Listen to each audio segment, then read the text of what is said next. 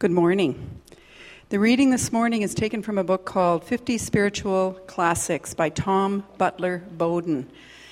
And he is writing or wrote about William James, and the topic is the motivation of the convert.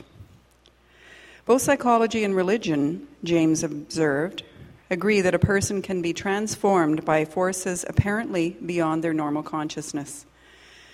But while psychology devi- defines these forces as unconscious, that is, within the self, in religion, redemption comes from outside the person, a gift from God.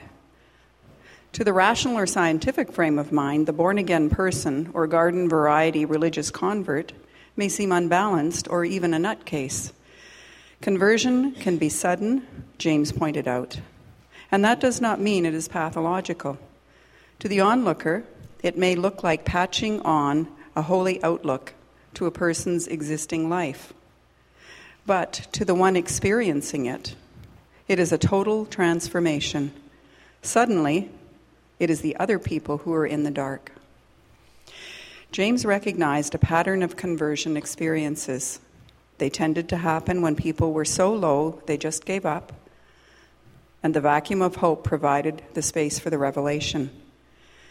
The religious literature is full of stories along these lines in which the constrictions and negative aspects of the ego are finally discarded, and we begin to live only for others or for some other higher goal. The compensation for becoming dependent on God is letting go of fear. And it is this that makes conversion such a liberating experience. It is the fearlessness and sense of the absolute security in God that gives converts their breathtaking motivation. An apparently perfectly normal person will give up everything and become a missionary in the jungle, or found a monastery in the desert because of a belief. Yet, this invisible be- uh, thing will drastically change their outward circumstances which led James to the unavoidable conclusion that for such a person, their conversion or spiritual experience is a fact. Indeed, more real than anything that had so far happened for them in their lives.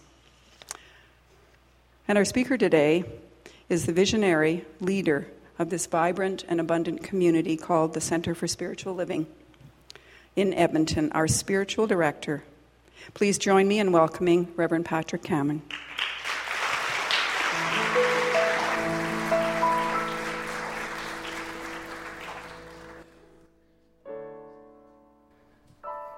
Brought my lunch in case we go long. Let's move a few things around here and get ready. How's everybody today? All right, awesome. A beautiful day, huh? What a country. Hmm, minus 30, plus 30, yeah, we got it all. All right. So, I'm going to invite you, if you'd like, to stand and sing a song with me or stay seated. That's whatever feels good for you. And then we're going to say a prayer to move us into fearlessness and knowing and clarity. In this very room, there's quite enough love for all the world. And in this very room, there's quite enough joy for all the world.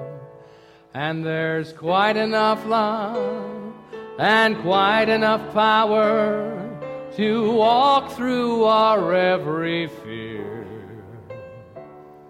For Spirit one Spirit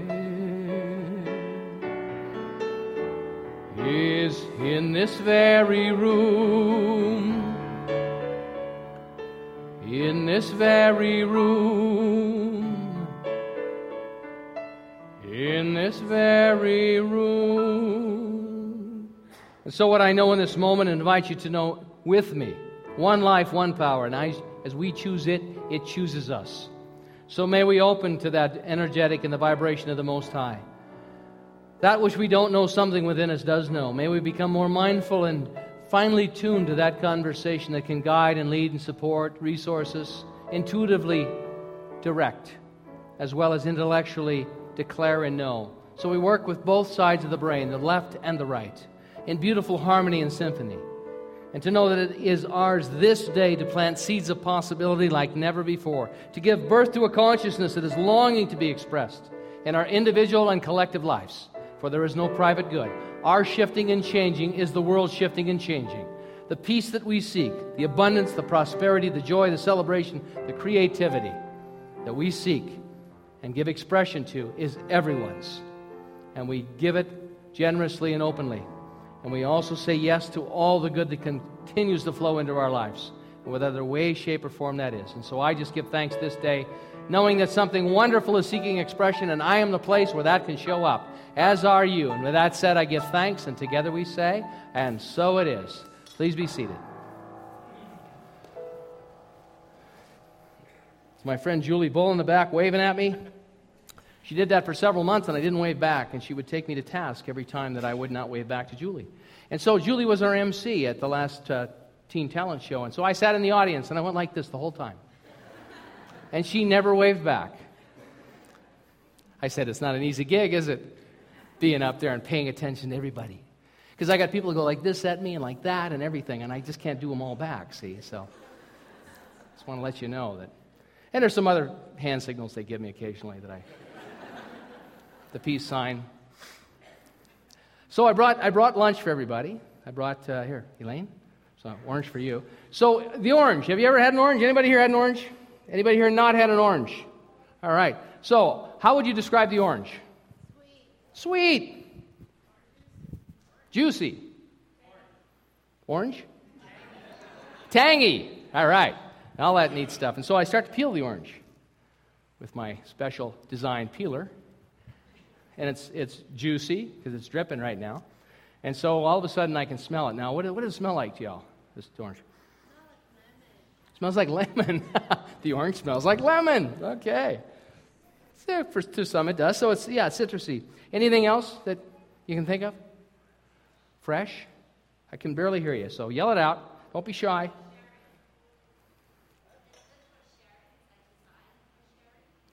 Designed for sharing. Because pieces, yeah, that's a great one. We hadn't had that one at the previous service. Wonderful. So those are some descriptions of the orange, right? I've just about got it peeled here. But you know what? We can, we can spend the next hour talking about what the orange looks like, t- smells like, feels like, texture, and all that. Comes in its own wrapper, quite amazing. You know, who thought that one up? The own wrapper, and it comes for sharing. Here, I give her some orange. Does she, does she want some orange? You're gonna have some, I got plenty orange. Jimmy, here, come on, we'll give her some orange. She can have this one. So the point being, Grandma's got orange for you. See, I gave Grandma one, and right away she wants one. So, just like a woman, isn't it?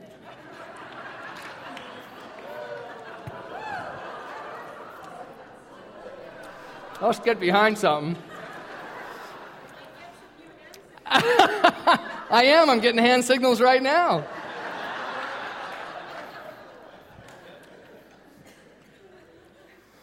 I'm going to tell you, it's delicious.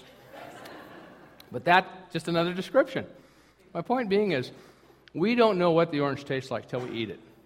And all the words, all the description, until you have a taste of it, and then it's very hard to describe because it tastes, it has so many wonderful flavors. And I'm doing a blind tasting and uh, workshop in Kelowna at the Circle of Love, and it's a lot of fun. You have partners, and and uh, I have a bunch of different array of different tastes, and you don't know what they are. And it's amazing how our taste buds kick in even before we put something in our mouth in anticipation. It's amazing. If I had a lemon up here, you'd all, some, some of you be puckering and thought about a lemon today, but it's kind of cruel and it's not much fun to eat either. So, But the point is, is with, with the orange, you can have all this conversation and description. So, but without tasting it, there's, you just don't know. And the same thing is true of spiritual experience. See, and what happens for us many times, or I've watched with people, is that we get an understanding of it. I brought my own handy wipe. We get an understanding of it, and we think right away that we, we got it. Oh, yeah, I understand. I understand transcendence. I understand spirituality. I understand this and this and this. And yet, it truly is the experience which many times is, is indescribable in words. And so I think that it's great to talk about it, it's great to you know, do the spiritual practice. But it's so important for us to understand that we may understand it, but it's so much more important to live it and to be it and to taste it. And I think that, that food is such a great metaphor for that. So many times we get trapped in our intellect. So the right brain doesn't allow us to do that. That's the left side. Oh, I understand spirituality, and I've read the story of this, and I've read the story of that, and I've studied this avatar, and I know this and this. And the bottom line is, we're here to live life and live life fully. We are the outlet for the divine, each and every one of us. And this book by Daniel Pink, The, the, the Future Belongs to the Right Brainers, describes beautifully where we're shifting and changing and how that is that proficiency is, has, has been sort of simmering over the years and it's starting to emerge into our culture because we've moved into the conceptual age because of the abundance on the planet. You all know what a font is on a computer? Everybody have a computer or comp- somewhat computer literate? You all know what fonts are. 20 years ago, we probably wouldn't know font.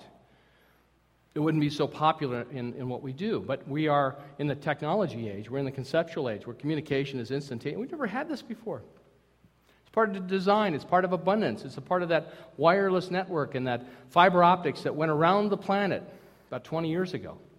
Allows us to communicate instantaneously. And the, the, technology, I was watching on YouTube a while back where you can actually fry a hot dog if you have like six cell phones around it, and you can, you can bake a bag of the instant popcorn if you just call the numbers, and then all at the same time, it'll, it'll pop the popcorn. So, in fact, we should try that one Sunday. I think what we should do, do you know how much we spent? Do you know how much was spent on ringtones in 2005? This book was published in 2006. 2005, Daniel Pink says, last year alone in the United States of America, there was X amount of dollars spent on ringtones. Four million, four billion dollars. Four billion dollars on ringtones. We do not live in an age of abundance. We can spend $4 billion on ringtones. I, I, think we should all turn our cell phones on and call one another and see all the various ringtones that are in this room. It would be interesting. But that's part of design because not only does it have to have function, Ralph Waldo Emerson said if you develop a better mousetrap, they will beat a path to your door.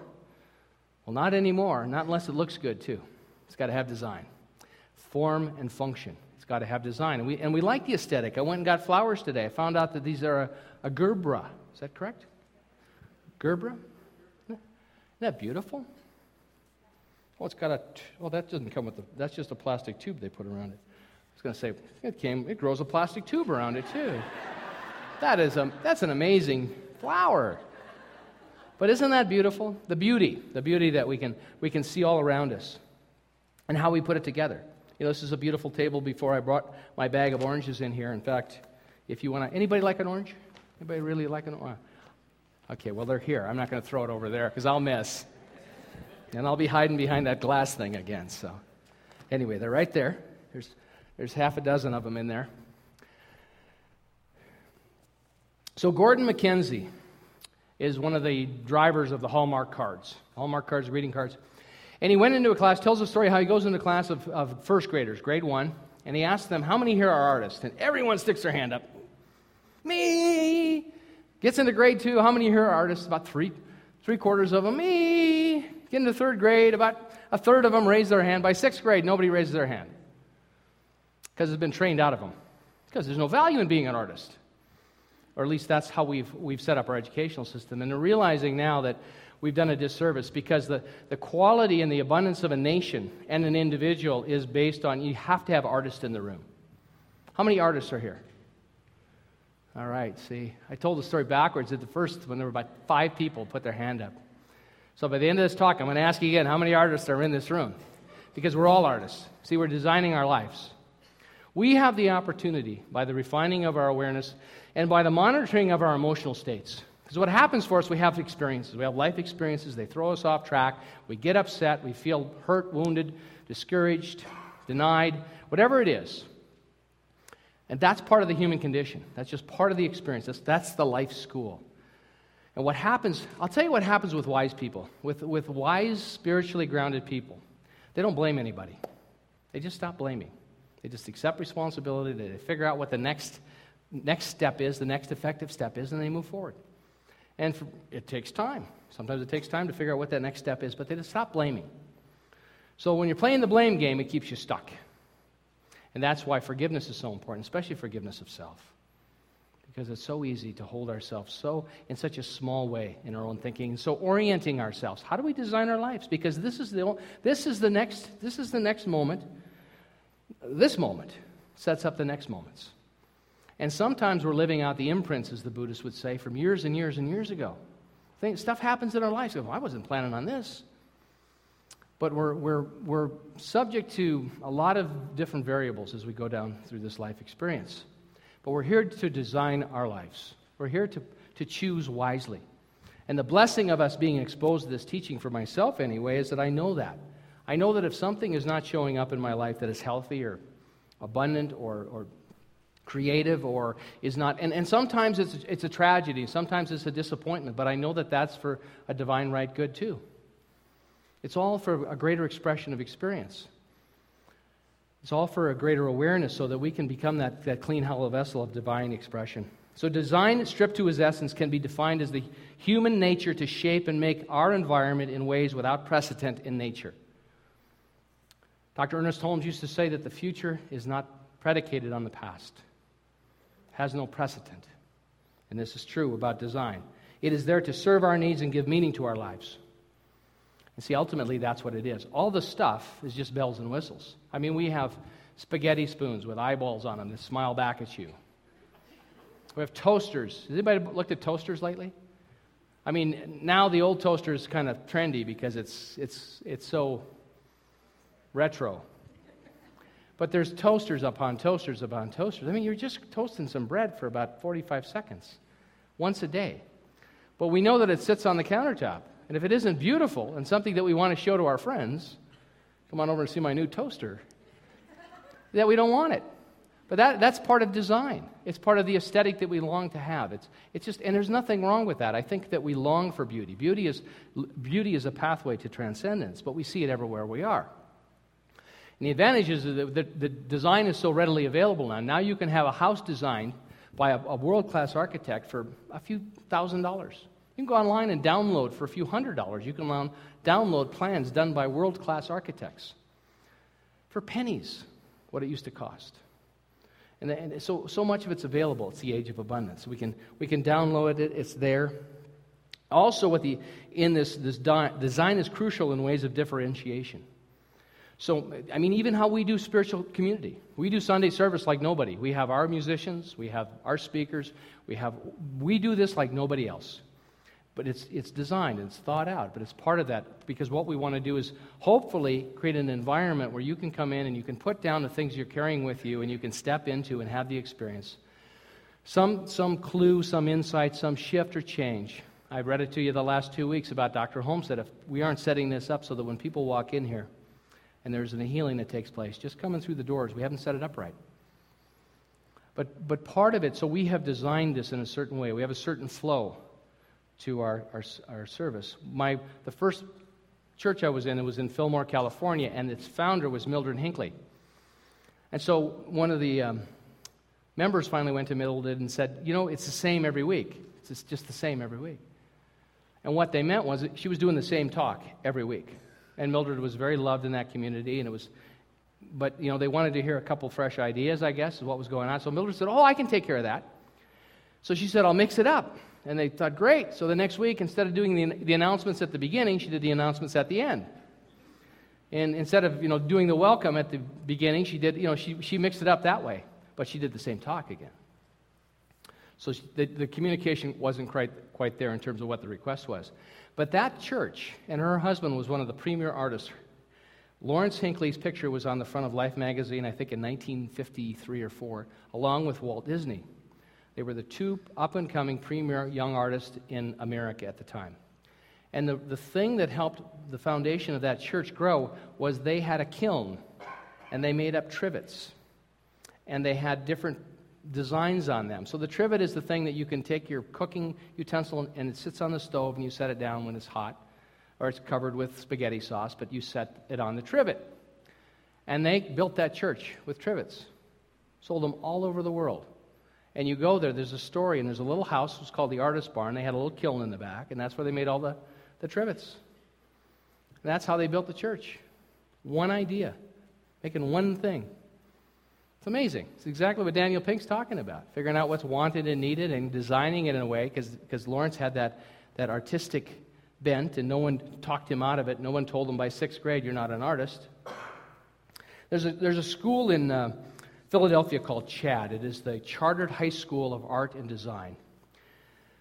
And what they did is they realized that they need to develop not only the left side but the right side. So they teach the curriculum based on the right side of the brain. So uh, they'll teach history and they work with design, they work with developing these kids. The kids are all asked to wear a, a, shirt and a tie, and the girls dressed appropriately as if they're young professionals, as if they're young architects and starting out in the world. And so it's quite interesting.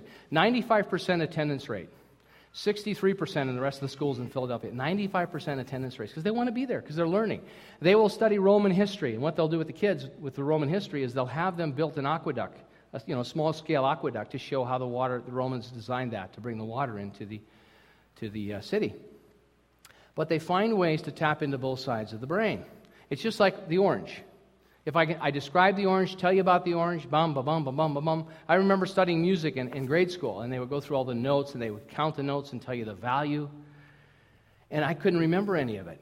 And then they would start to play the song, and then they would go through it with the song, and then all of a sudden it made sense. I needed both. I needed to hear the song as well as to know how the notes were counted. And so it's very interesting how we, we I, for me, that, that learning was, was imperative. On page um, 71 and 72, they talk about this, this CHAD experience.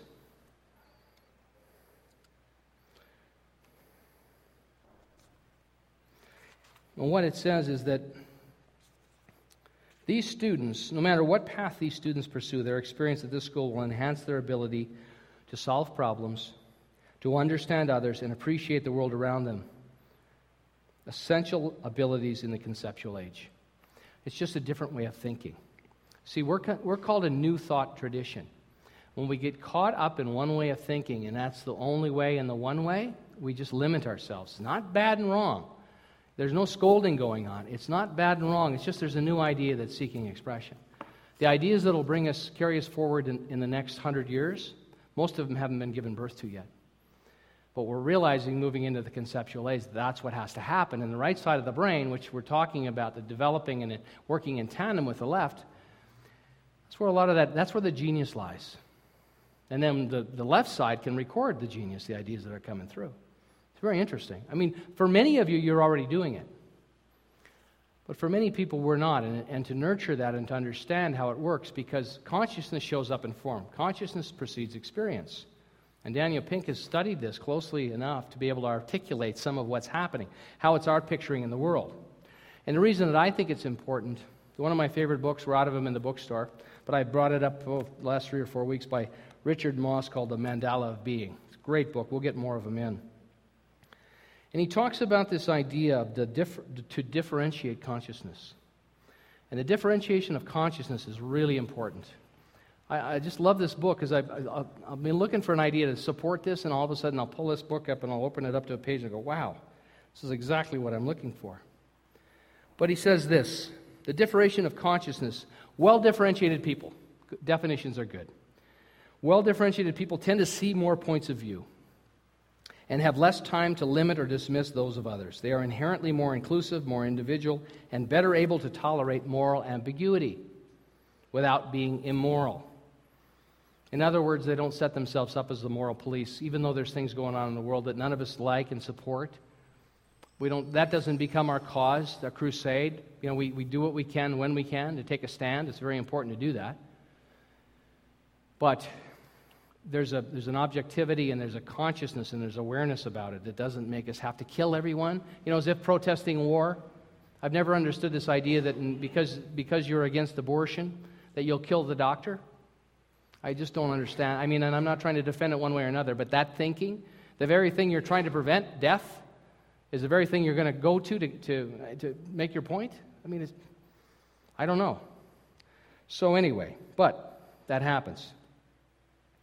Poorly differentiated people are less able to adapt, accept differing points of view, and must defend their sense of self through strong identification with a group image or consensus values. These individuals are much more likely to feel threatened by any position that approaches unknowing, and they cannot trust their own inner deep instincts because they borrow their identity from outside themselves rather than listening within. This tends to make them highly dogmatic, categorically, especially in their morality, and easily influenced by the opinions of those whom they elevate to positions of higher, of higher moral or spiritual authority. Their beliefs and values are elevated to unchallengeable and they're divine. They're divine truths because in this way they make their identity secure.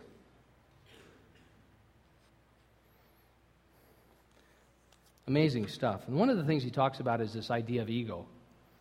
That, that ego, this idea in some of the Western or Eastern cultures of this death of ego. In fact, I was reading something yesterday talking about it. And he says, you know, it's not about the death of the ego. You have to have the ego so you can have your personal experience. So I don't think anybody has that, that, uh, that goal in mind, but maybe you do. But he said that it's, it's a common misunderstanding. If the ego were destroyed, we would lose the vehicle for expressing ourselves personally. And if it were transcended, if the ego were transcended, we probably would have skipped past the crucial work of dealing with our survival personalities and their shadows. Laura and I went and spent some time with a mystic a couple years ago, spent a retreat with him, a week. And he was a mystic, and he was in that transcendent state.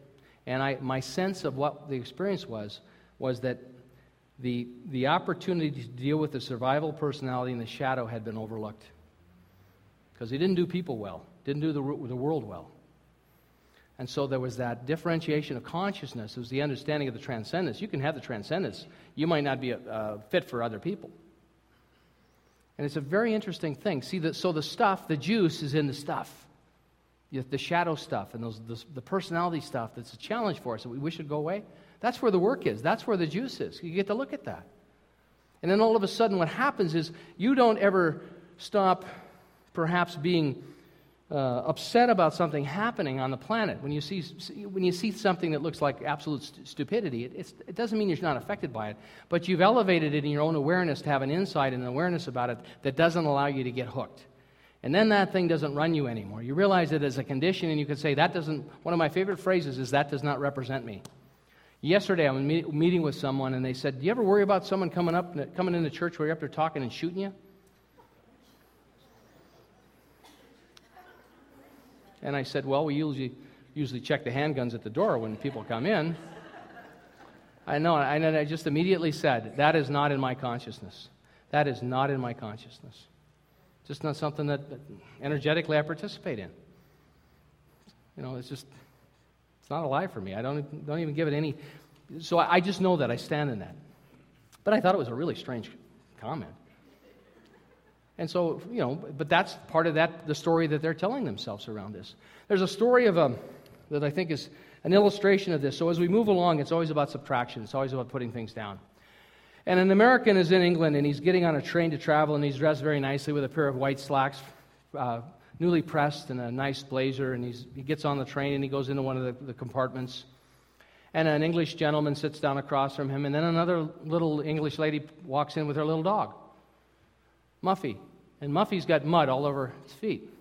And so the American's sitting there and Muffy walks over and puts his legs up on the white pants and just goes like this, like this, like this. And and the, the, the, English lady looks over and says, Oh, Muffy, come here. Come here, come here. I know it's a bit cramped in here, and I, you must be a bit excited. Come on over here and just calm down. And the American looks down. His pants are just covered with mud now and doesn't say anything. And the train starts out, and a little while later, Muffy walks over and he just lifts his leg and pisses all over the guy's pants.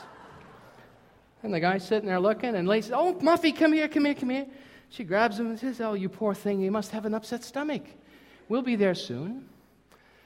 And so the guy's sitting there and not saying anything, and all of a sudden Muffy starts heading over there again. And so Muffy gets within reach of the guy, and the guy reaches over, picks Muffy up, opens a window, and tosses him out. and the Englishman says, You know, that's just like you Americans. He said, You drive on the wrong side of the road, you hold the fork in the wrong hand when you eat, and you just threw the wrong person out the window.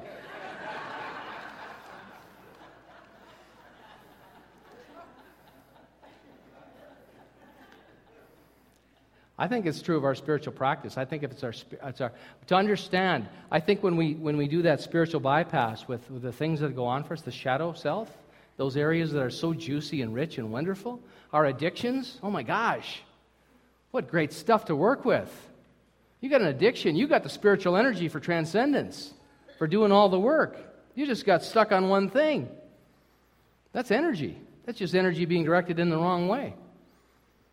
I mean, there's, there's ways, so we throw the wrong things out the window many times. And we'll do the spiritual bypass sometimes. And, and, the, and the gift of it is to jump right into the juice and do the work. And, and do it to the best of your ability. I'm fully in. I'm in, I'm in, I'm in. And, and it's such a wonderful path. But it takes time. It takes time to retrain ourselves and to retrain ourselves. I'll never forget one of the most significant moments in my life was the morning after my wife and I had separated. And, and, we knew it was over. And I went and stayed with a friend that night. And I got up the next morning and I just, I had no sense of self. I was so utterly depressed and sad.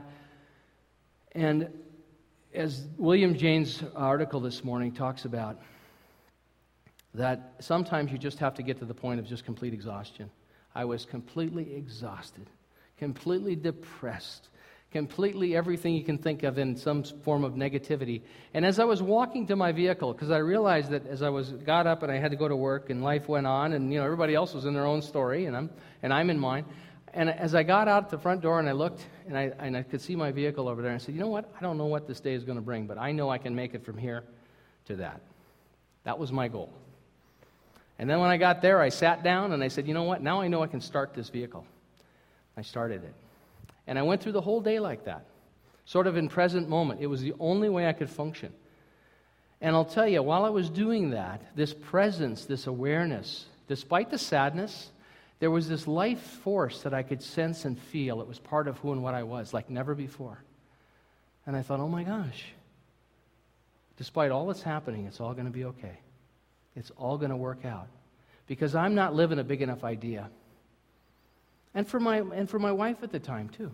We weren't living a big enough idea. And the whole thing had to go so that new opportunities and new awarenesses, and it was depressing.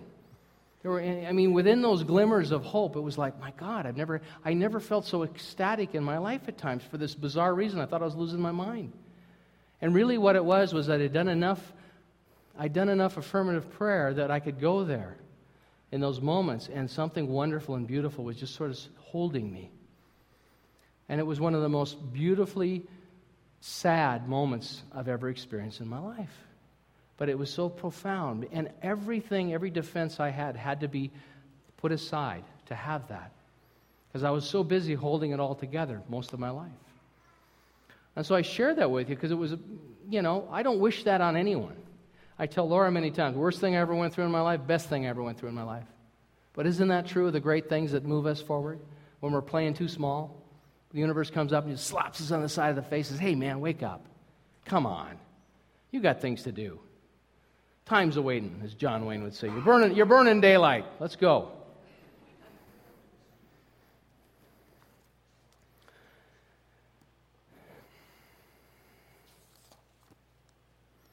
It's interesting. Uh, we put this labyrinth in, and there's a lot of labyrinths that are going into hospitals. There's a lot of healthcare facilities now with labyrinths. The Grey, the Grey Nuns has a little one. I went down and helped them uh, christen it and introduce it. They have a seven circuit labyrinth. Uh, quite lovely. You'll see a lot of healthcare facilities. In the book, Daniel Pink talks about there's, there's, there's, um, there's hospitals now, and then we'll bring you guys up.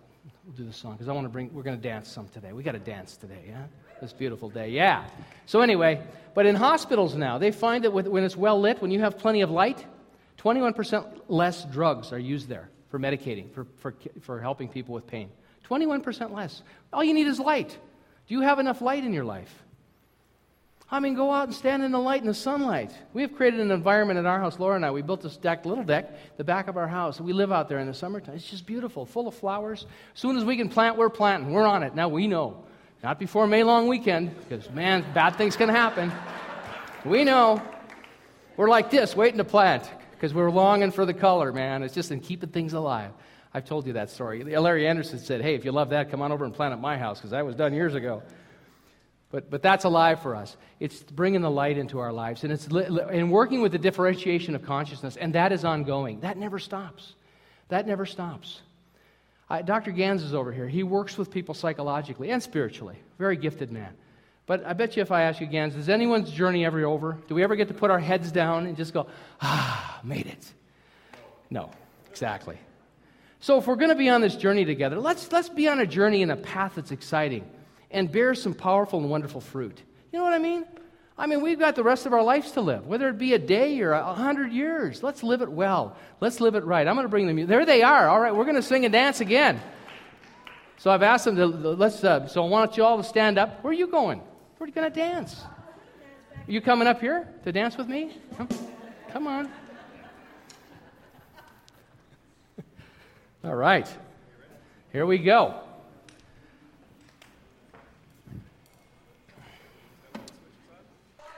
Great musicians and not using them more is like having a Rolls Royce in the garage and never taking it out for a ride.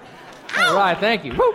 Yeah, beautiful, beautiful, beautiful. So, so, so this week, look at your life. Look at how you're designing yourself. How are you designing your next thought, your next step, your next awareness? What is alive for you?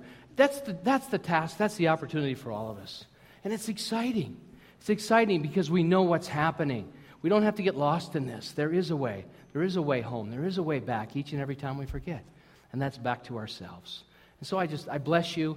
I, I, just salute you for your courage and your integrity and the ability and the willingness to continue to step up and do the work that's necessary. And so it is. Woo! Yeah.